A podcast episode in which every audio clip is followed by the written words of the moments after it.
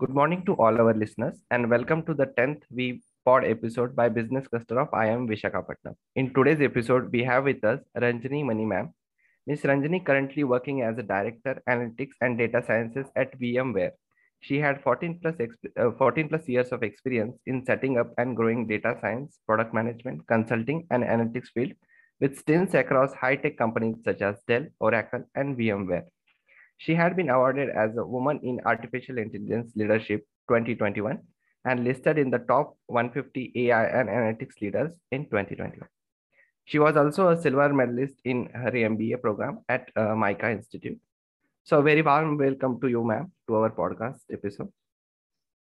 Hi, Vijay. Hi, Krishna. Really nice to be here. And it's so good to see such enterprising young kids, right? Trying to build a podcast and run it. So, yeah, happy to be here, guys. Great, thank you. So we'll start with uh, our question answer session, ma'am.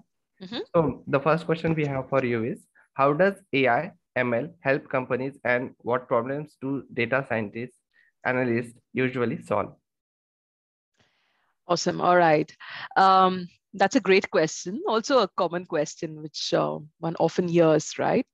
Um, so all right first of all taking a step back right there are different types of ai teams in itself right? Um, some are more research oriented but in general um, large analytics teams across organizations they exist to help drive business value or customer experience right? Um, give the end customer great experience. And uh, one thing i very strongly believe in um, vijay is that uh, the latest AI models, right, which you could use or the algorithms are quite irrelevant if you cannot translate this output into an outcome, right? So for example, if you have an insight, you're showing numbers, you're showing dashboards, so what, right? How is it helping the business? How is it helping the customer? So if you think about it, analytics in itself should help drive a couple of high level areas, right? Every problem you take, it will usually fall in one of these two areas, right? In general. One, you're either trying to evaluate the health of a business or a product, right? Um, and you're trying to drive the product roadmap in itself. So, for example, you're saying, okay, what are the gaps in this journey, right? In the customer journey? What should we address? Things like that, right? And um, you spoke about uh, data scientists and analysts, right? So the business analysts would usually work on such problems. They would do exploratory analysis. They could do consultative work. They identify what are the outliers. They figure out what changes are there in the metrics. They'll probably build out dashboards, reports, visualize things, example, things like that, right? So um, anytime you want to understand around the health of the product, say churn, retention, that is where the data teams work on, right? That's one part of it. Uh, the other area is uh, where you can use data scientists to optimize a product, right? Or for example, uh, can we automate an existing manual process? Can you provide uh, ML driven recommendations? Can you build intelligent routing algorithms that improves experience, right? Now, these are usually production ready models. And these get deployed with the help of engineering teams, right? And this is where you would probably need data scientists. The one we spoke about earlier, that's more on business analysts, right? And this is probably areas where you need uh, ML engineers or data scientists, right? Uh, so bottom line is uh, no analytics isn't only calculations. And uh, I highly recommend that any person who gets into it, right, or teams who work in the space should start and end with what does it mean to the end customer, right? And uh, the ones who actually understand that are the data scientists who would actually flourish in their careers. Does that make sense, Vijay? Yeah, ma'am, definitely. Uh, that was very well, ma'am. So the next question we have for you is, how mm-hmm. do someone transition into data sciences and analytics from another field? Mm. Yeah, so there are many people like this, right? Uh, very, very keen on moving into analytics, and they would come back and say, okay, how do I start my preparation towards it? Um, so let, let's see if I can break this down, right? So whether you um, you've just joined the team as a fresher, or even if you're trying to move into analytics team, right? There are a few things which you need to keep in mind, right? First thing is fundamentals uh, many people just want to get into it, right? I would say ask yourself why. Why is it that you want to get into it? What is it that appeals to you about it, right? And that will probably determine the trajectory you take. So um, when you start off, if you keen on a career in the space, ideally you should have your fundamentals right. Now, again, you may not be exceptional in, uh, uh, say, Python or R, but then I, I think it'll it makes sense to get comfortable in at least one of the languages, right? And definitely have a working knowledge of SQL. And if you can visualize things, that would be a plus, right? So again, you need not necessarily be an expert or master, but understanding basic things uh, definitely helps, right? Because you can talk the language, you understand what's happening within the teams.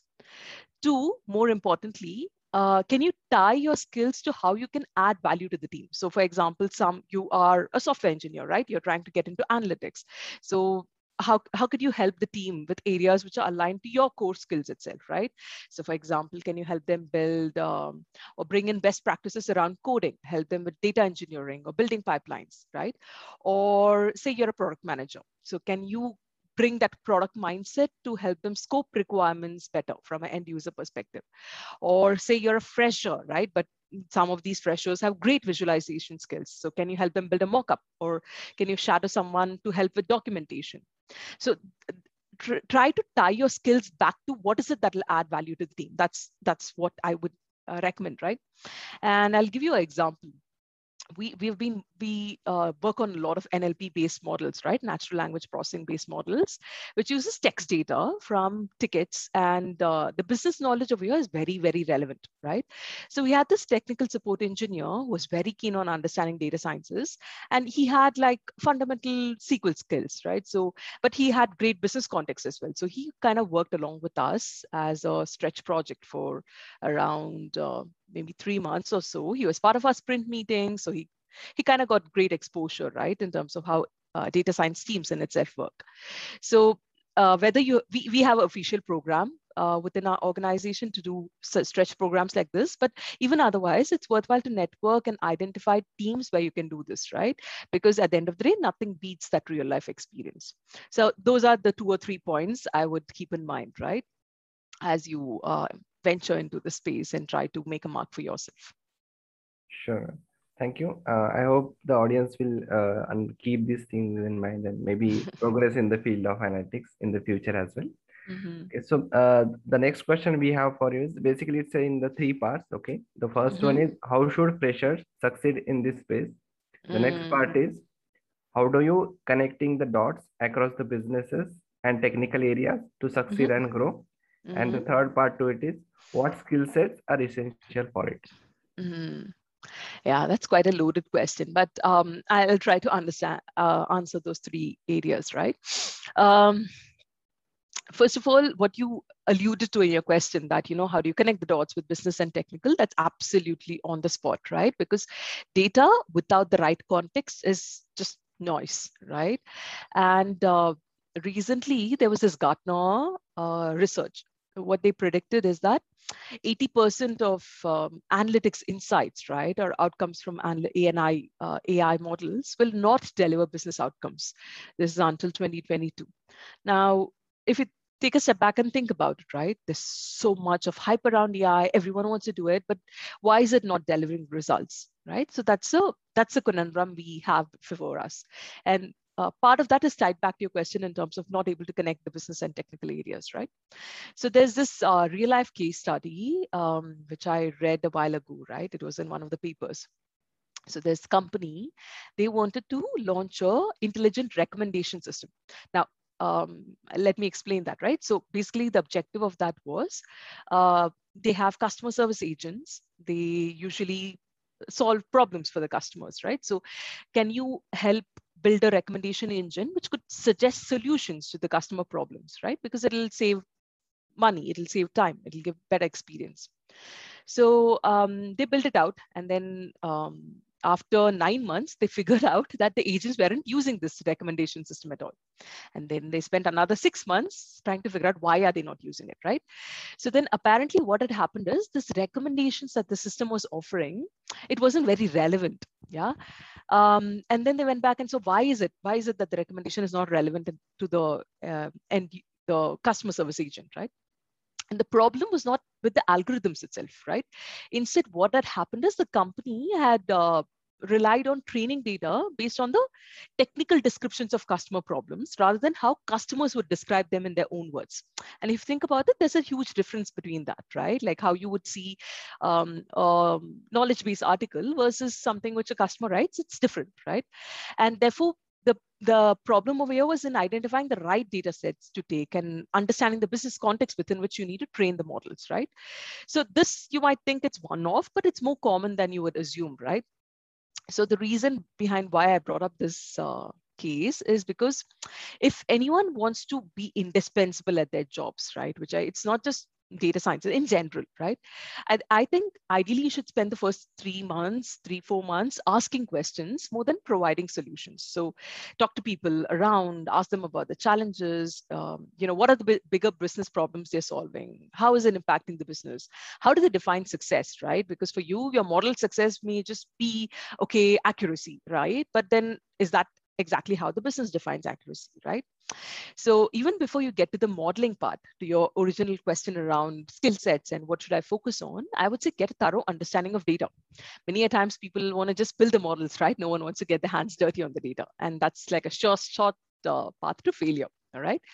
So one thing we do as part of our onboarding whenever we get people onto our team is we'll get them a buddy mentor and then we'll get them to shadow an experience resource.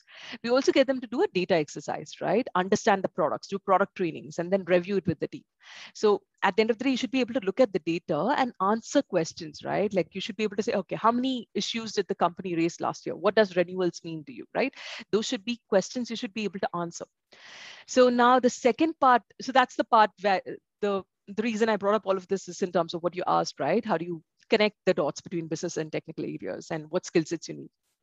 Now, coming to the other part of the question, right? Um, uh, I would call out skills versus focus, right? First of all, um, what skill sets you should develop depends on the analytics maturity of the organization you are in or you want to seek to be part of, right?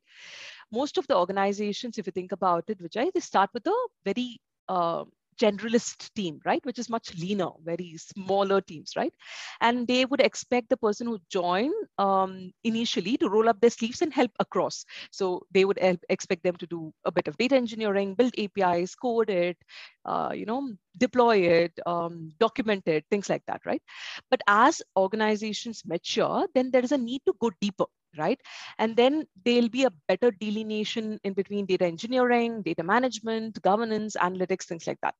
So um, skill sets, therefore, right, aligned to that. So if you are starting off with an organization which has smaller teams, a generalist kind of profile helps, right? But if you are getting into more specific to data engineering, maybe skills specific to that will help.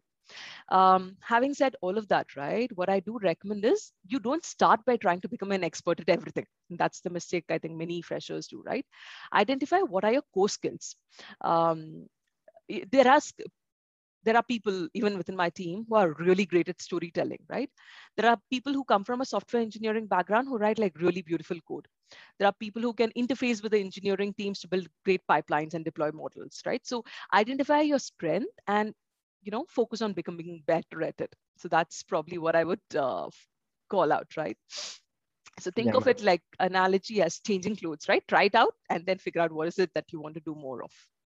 Great. Thank you ma'am the audience will uh, clearly understand like from the examples that you like mm. you we need to understand from the customer point of view not only from the data perspective as well. Yeah. Yeah yep. Absolutely. so uh, this brings us to the end of uh, podcast. So guys mm-hmm. you heard it the word from the voice. I'm sure the students will be able to apply these learnings in their lives. On that note uh, i thank you very much ma'am for taking out your time on, for our podcast episode. Thank you and have a great day. See you in the next episode of vpod Thank you, folks. Great being here.